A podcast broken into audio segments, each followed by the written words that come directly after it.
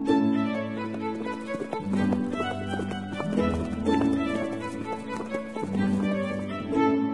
listening to Nick Luck Daily.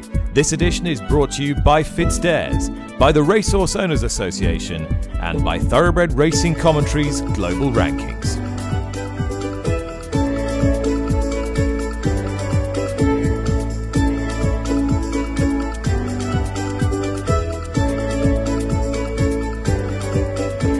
Hello, good evening. Thank you for listening. I'm Charlotte Greenway and this is episode 103 of the Saturday edition of the Nick Luck Daily podcast on Friday the 24th of November. An exciting weekend of racing ahead with plenty of National Hunt stars on show here in England and Ireland. And also the world's highest rated flat horse looks like he'll be making his final racecourse appearance in Japan. We'll take a look at all three jurisdictions in this episode, starting with Ascot in the UK, which is where Harry Cobden has been sent by his boss Paul Nicholls for a strong book of rides. However, this does mean that he'll miss out on what would look to be the plum ride aboard Bravemansgame in the Grade 1 Betfair Chase at Haydock tomorrow. More to come on that later, but first, here's Harry with more on those he will ride tomorrow. I've got four nice rides on Saturday. That would all have good chances, so really looking forward to them. The obvious one then, and he's going up against sort of an old foe now in the form of Shishkin. How do you approach the race with Pic D'Orhy? Well, I actually watched the last time they clashed at Ascot last night, and I was sat there trying to work out how I'm going to crawl back 16 lengths, but I've got a plan in my head. I know that Paul has managed to get loads of work into Pic D'Orhy. He hasn't missed a day, and he's ready for his life. So I'm hoping that we're as fit and as ready as we're going to be. I'm sure Nicky's horse is exactly the same, but we've just got to try and have a go. So I don't think we'll be hanging around too much. Fine. So interesting. Do you? I mean, it feels like you're saying that, you know, both of those horses at 100%, your horse is going to struggle to win. But I've had the impression of hearing from Paul, sort of in the build up to this season, and Nick has referenced this, that sort of, you know, Pic D'Orhy and Bravemansgame might not have as much between them as people have in their minds. I mean, do you feel that Pic D'Orhy has to take a real step forward this year to go in at the very top level? Well, he was obviously very good in the Melling Chase last year, but at the same time there was no Bravemansgame, Shishkin or real champion in the race was there. So if I was to put my hand in my heart, Pic D'Orhy has to step forward. Officially on handicap 18, I think he's got 10 or 11 pounds to find with Shishkin on Saturday. So I'd be kidding myself if he didn't have to step up, you know. Hopefully he's a bit older and stronger this year, so there could be a little bit of improvement there, but you know, on all-round form, and you know, you're looking through Pic D'Orhy's form and Shishkin's form, he has to step up. It's just on the Coral Hurdle and Blue King Dorey, I guess it looks as though he has to step up as well, but he's certainly got age on his side. He has. Just looking at the race, I didn't think it was the strongest ever race. You know, there's a lot of prizes on offer, isn't there? And I think, you know, if he puts his best foot forward, he could be right there. Straight to Bravemansgame, who obviously, I mean, you're going to be sad not to be partnering, but how much do you think he's going to have come on for Weatherby? Massively. I was looking at the race this morning, and I actually spoke to Paul about it when I was in the yard this morning, and you know, he basically asked my opinion and what I thought.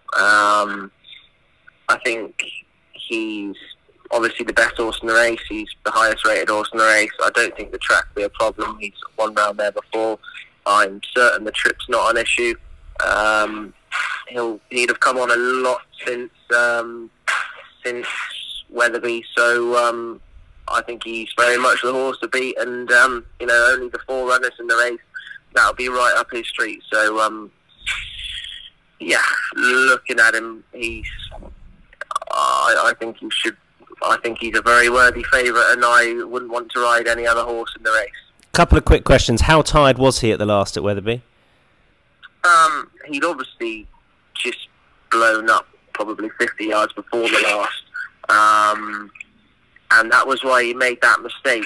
We didn't go that quick on the way around, and then we sprinted from the start of the straight. We sprinted from the top of the straight down over the last few, and we just had a little blow before the last. He didn't actually have a massively hard race because I hung on to him the whole way. Some would say I should have kicked on, but I know for a fact, looking back, if I kicked on earlier, the grey horse would have only beaten me further because I'd have blown up earlier, quicker, So I'm not going to take any flack for that. The fittest horse won on the day, and probably not the best one. But that's put him spot on for Haydock. So he certainly won't be needing the run there. Is there any part of you that is worried about that monster battle in the Gold Cup last year that might have taken the edge off him this season and going forward, or not? Do you think he can be right back to that level again? I know he's right back. I saw him in the week, and I've never seen him look so well. He was actually doing a few canters, and he was bucking and squealing a couple of days ago, going round the loop as he'd done his first four canters, and he was just about to do his next four. And his run at Punchestown, to me, suggested that the Gold Cup didn't take all that much out of him because he ran incredibly well there. I know what caught him out at Weatherby. If he was 110% there, he would have won that day. And I know he's in good form going into this race. Tomorrow's Betfair Chase at Haydock looks set to be another Grade 1 chase with a disappointing turnout, with only 4 declared. Bravemansgame is the odds-on favourite. Protektorat, last year's winner, is available at around 9-4. Royal Pagaille is at 9s, and last season's Grand National hero Corach Rambler is currently around 11-1. The man who takes over the reins from Harry Cobden aboard Bravemansgame is set to be Daryl Jacob, who of course used to be Paul Nicholls' #1 jockey. And Nick spoke to him at the beginning of the week to get his reaction to this news. Yeah, look, it's hugely exciting. Like you say, me and Paul have, we've always had we've always gone on great. We've all, for many, many years since I've been coming over here, I've been riding out for Paul, and I always have done, even when, with Simon and Isaac, my relationship with Simon and Isaac, I've always been down at Ditchford every now and again. And, obviously with Simon and Isaac not having many horses in England this year, the opportunity to go down there once a week or twice a week and ride out from, it was something that I was really looking forward to doing, and just sitting on some wonderful horses that he has. This being one of his most high-profile ones, how did you find him when you rode him today? Oh, he was lovely. Just like them special horses. They just have a special way of going about him. He's a very, very balanced horse. He's very neat but very powerful, and he's a very, very professional horse. And going around the ring there, I jumped quite a few jumps on him going around the ring there this morning, and it was a real buzz, and it was really exciting to just to have the opportunity to sit on him at home there this morning. It was something that I was relishing, and I was like a kid going into a candy shop for the first time. I just couldn't hide my excitement about sitting on him, and hopefully, but potentially, if the weather is right, hopefully it might stay dry for the week, and he might line up at Haydock on Saturday. And you look at the race, and you look at his last run. I mean, do you share Paul Nicholls' view that he's got a fair chunk of progress in him from that Weatherby seasonal debut? Yeah, of course I do. I mean, look, I've ridden for Paul for God knows how many years, and Paul's an absolute genius with a horse. He had horses have their Gold Cups, and yes, he obviously would have liked them to go to Weatherby and win, but he always leaves horses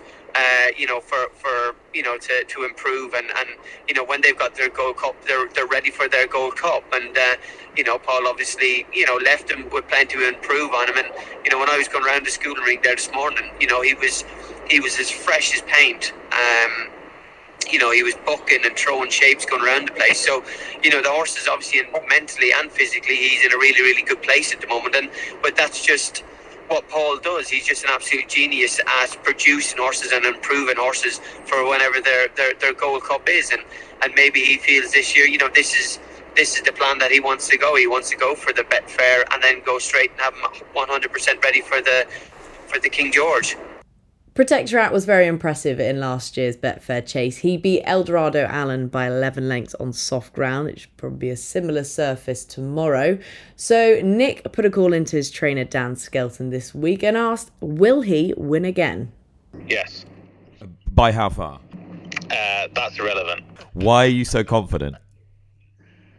I'm just really happy with the horse, and if you can't be confident in your own horse when you're seeing all positive things, and don't forget we've got a great barometer because we won it last year. We know how he was going into the race last year and what he did, how we got to the point, and everything's gone beautifully this year. So I've got to go there full of confidence. I've got to go there thinking he'll win. And yes, of course, at the 11th hour things have been made a little more complicated by Bravemansgame's appearance in the race, but I was still, we will still run our race whether Bravemansgame is there or not. And I think when we run our best race fresh, I think we're a very formidable opponent for anyone. Also, minus, plus Bravemansgame, but minus Shishkin. So, Exactly, swings and roundabouts, that sport. I think the ground will be very hard work, which, our horse is not is not averse to. And this has been his plan A, B and C. So, there's no, we haven't changed anything that we're doing. We've not switched. I'm not talking, I'm not sort of talking behind the smoke screen here going, well, Paul's team have changed their mind and come to this race. I'm not saying that. What I'm saying is that we have, never deviated from what we're doing, and that is a great way to train a horse is to know exactly what you're doing, where you're going, and then to have the uncontrollables in your favour, i.e. ground and things like that, is just a bonus. So we're very happy with where he is. Royal Pagaille loves Haydock, he loves soft ground, and so Nick asked Rich and Susanna Ritchie's racing manager Joe Chambers this week whether he thinks he's capable of putting it up to the big two. Probably not. But he's got a better chance of getting his ground at Haydock than he, by the looks of things, he does at Newbury in a week's time. So Newbury and the Coral Trophy was kind of our thinking for the last couple of months, and it was looking as though the Betfair was going to be a deep race, especially with the Irish entries. Obviously, a number of those ran in Down Royal a couple of weeks ago. So the Betfair's cut up. It's soft, good to soft in places there. Newbury's kind of drying out. And so, a smaller field and around a track that he likes, we thought we'd take our chance there and kind of get a season going and figure it out after that. All right, possibility that he could go King George's and Gold Cups again, or do you try something different? I think Venetia would love to have a go at Aintree and the Grand National and maybe work back from there, whether that means he'll go to Chepstow first or not, I don't know. I suspect he'll have an entry anyway. But I think she'd probably want to go out and trip. Look, I'm not sure. He's rated 160. Bravemansgame is 172 and Protektorat 166. The handicap pretends to be correct on these Grade 1 horses, particularly when they're, a couple of years out of novice company. So I suspect handicaps are probably where he will have his best chances this season. And I'd say we might even go to Haydock and try and win a third Peter Marsh at some point. And of course, Gaelic Warrior is a horse who could be one of the best novice chasers in Britain or Ireland come the end of the season. I hope so. Rich and Joe were quite vocal about wanting to go novice chasing after he won the Grade 1 at Punchestown back in April, and Willie was adamant he was going hurdling. And lo and behold, here we are at the end of November and he's going novice chasing. So I'm not going to say we managed to turn the unturnable, but Willie certainly changed his mind. 2 mile 2 probably short enough for him, but it is right-handed. And, you know, everyone seems very happy with his schooling. We know there's a good engine there, and hopefully he can take the drop back and trip okay, and we'll probably look to extend him in distance as the season goes on. We'll also run the second reclamation project called Figurock in that race, and similar to Food of Brazil, kind of see where we had with him thereafter. And you've got Hardor at Punchestown as well. Yeah, he was a short price favourite for Handicap Chase at the Punchestown Festival and tipped up, so... I think there's an engine in there. He's been a little bit hot-headed, and but I'd like to think that if we can get a clean run with him, he'll be able to land one of these decent handicap chase pots as the season goes on, and possibly maybe even improve for a trip out to 3 miles at some point. So it's good to finally get some runners for the various entries that have been stacking up over the last month.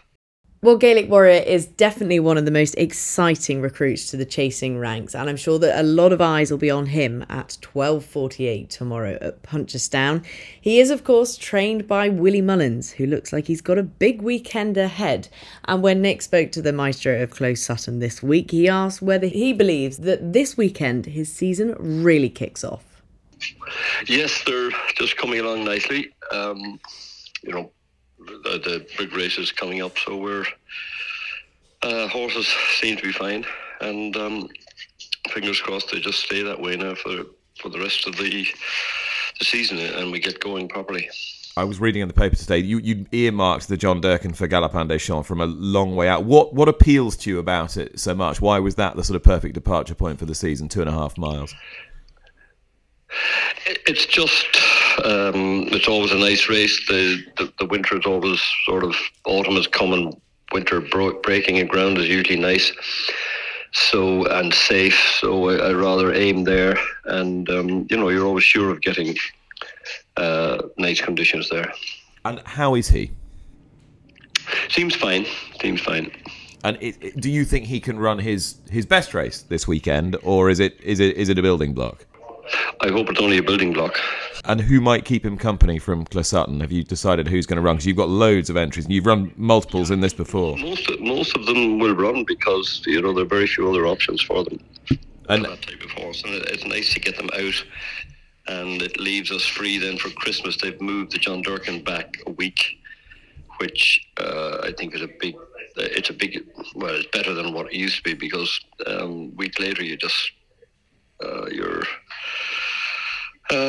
it tightens up Christmas. It was sort of in the first week in December, and for those sort of chasers having their first run back, you know, they need a little bit more time after their first run, I think, to get ready for their second run. So yeah, we're happier where it is in the calendar, I think, and you know, it might be better for racing overall.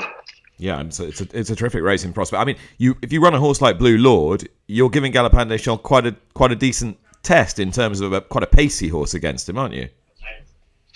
Yes, yeah, but you know, if you're going to run in Group 1, Grade 1s, you're going to have that anyhow, you know. So all these races they're meant to be that way. Okay, well, we're looking forward to seeing him. Looking forward to seeing Stateman as well. He's going to be the runner in the Morgiana at the weekend. That's right, yes. Yeah, he's in good shape. Did a nice little bit yesterday. Fast or Slow, the horse who at 20-1 managed to beat Galopin Des Champs in the Punchestown Gold Cup at the end of last season, will be renewing the rivalry in Sunday's John Durkin, and his trainer Martin Brassel spoke on this week's podcast about how he's been training in the lead-up. Very happy with him, Nick. Everything's gone smooth so far anyway, so I haven't had any hold-ups or hiccups, so looking forward to getting him out for his first run. And you've had so much time to reflect on it now. I mean, do you look at that glorious end to last season as absolutely the natural curve of his improvement, or do you see a little bit of end-of-seasonitis with it? How do you look at it? Well... There's a certain element of a natural curve of improvement, but also, like, I would have been looking at reruns of his opposition in Cheltenham and that, and I just felt that Paul Nicholls' horse, anyway, he tied up in the last sort of half a furlong in the Gold Cup, and the winner had a tough enough race, and I just felt that, you know, it might improve our chances of finishing closer to them when he was running in the Gold Cup in Punchestown. So, you know, that's just the way it worked out. But to be all starting on a level plate now, having had a nice break and freshened up, recovered from all their season. So, I suppose that I haven't run him on what's going to be possibly close to heavy ground, and 3 miles seems to bring out the best in him as well. So look, he has to start off somewhere, and with Christmas in mind, I need to get him out. He definitely improves with each run. Okay, so it's a nice starting point for him. Trip too short, maybe the ground a bit too soft, but you need to get going somewhere. You say Christmas. Is the race at Leopardstown at Christmas the main primary target? It is. That's the target. So look, I'm sure Galopin Des Champs will be turning up there as well, and plenty more. So no good. We'll have to back up our Punchestown effort, and I'd say we'll probably have a better chance of backing it up at Christmas maybe rather than Sunday, but at the same time I'd expect him to run his usual solid race. And of course we're not even factoring in the fact that he hasn't really got much mileage on the clock, and he's only a 7-year-old, so he should by rights just be kind of coming into his prime. Are there signs to you that he could be better now than he was when we last saw him, just a fundamentally better, stronger, more able horse? Oh, there's every chance he is. Like he seems to be getting stronger with each season. Like he's come back in now, and he's had to get plenty of graft into him to get him to this stage. So he's a horse that'll, I'd say, however fit you get him at home, competition and racing is going to just sharpen the pencil a bit more. Now, switching codes to the flat and heading to the other side of the world to Japan, where Equinox, the highest rated flat horse in training, looks like he could be set for his swan song in Sunday's Japan Cup at Tokyo Racecourse. He's been sublime this year and throughout his career, and if this is to be his last start, I hope he goes out in style. His jockey Christophe Lemaire has given him some bold and daring rides with his confidence in the horse clear to see, and he spoke to Nick on Thursday about how much this horse has captured the imagination of the Japanese public. You know, he's a beautiful dark horse. His stride is just amazing, and I think the Japanese public get very touched by his attitude and his performing on the track. So after winning 5 Group 1s, he became also very special to the public. Everybody is waiting for his race.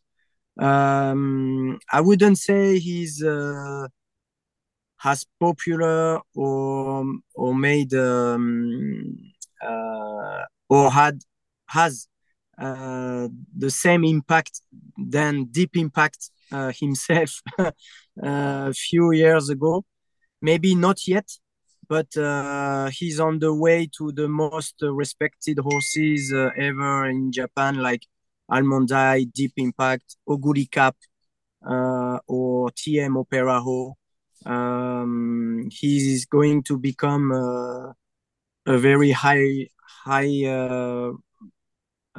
rated horse in Japan, because he has everything that a racehorse can have. I mean, his speed, his stamina, his mental, his way of galloping. I used to say that Almond Eye was a nearly perfect horse, but Equinox is also kind of perfect horse. And for a jockey, it's a great advantage to have a horse who reacts very well when you ask him to go faster, when you ask him to settle during the race. And for me, there's no difficulties to ride him, so it's a real pleasure to be on board. And you're drawn next to the Phillies Triple Crown winner, who looks quite special, Liberty Island. Is she your main danger, do you think? Or are some of those older, hard-knocking horses that we know quite a bit about and have been around for a little while, are they more of a threat? Yes, Liberty Island will be the main rival, in my opinion. She was dominating this year. She had no rivals in her generation. She has shown a lot of class, brilliant, strong acceleration in the straight, and she will have the advantage to carry 4 kilos less than Equinox, which is a big advantage. She's a very classy filly, strong, powerful, an easy ride. And Yuga Kawada, which is also a very good jockey with a lot of confidence this year, he will give her the best run for sure. So in my opinion, she will be the main rival. Yeah, some tougher horses in the field, but I think Equinox and Liberty Island are on a different level. Last year's Japan Cup winner Vera Azul was set to be ridden by Ryan Moore until he had a nasty fall coming out of the stalls at Kyoto last weekend. And so now Holly Doyle has come in for the ride, and here's what she had to say when asked about how exciting it is to be handed an opportunity like this. Yeah, extremely excited. You know, I was looking very doubtful that I'd have a ride in the Japan Cup. Obviously, rides are booked very far in advance out here, and I didn't have one, but unfortunately, Ryan's had to go home, so I hope he's okay, but I've picked up his spare ride. Obviously, he's a previous Japan Cup winner last year. I was actually there when he won, and he's just such a breathtaking animal to look at. And I mean, I feel like last year's Japan Cup was a muddling race. As such, the pace wasn't very strong, and the way he did it impressed me very much. But obviously, he hasn't done a whole lot since, so he's got a bit to prove coming back this year. Do you know what? I only found out late last night that I'd had the ride, and I rode out this morning, and I haven't spoken to any connections, so I haven't been informed of anything, really. I've done my homework on the horse and watched all of his runs and, you know, found out as much as I can about him, but I've been given no information as of yet.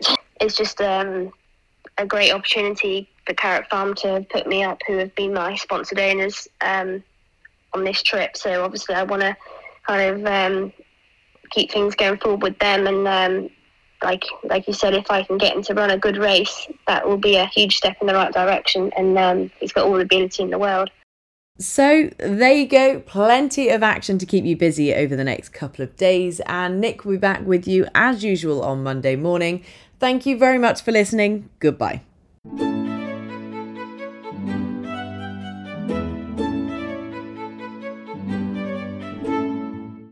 You've been listening to Nick Luck Daily, brought to you in association with Fitzdares, the Racehorse Owners Association, and Thoroughbred Racing Commentary.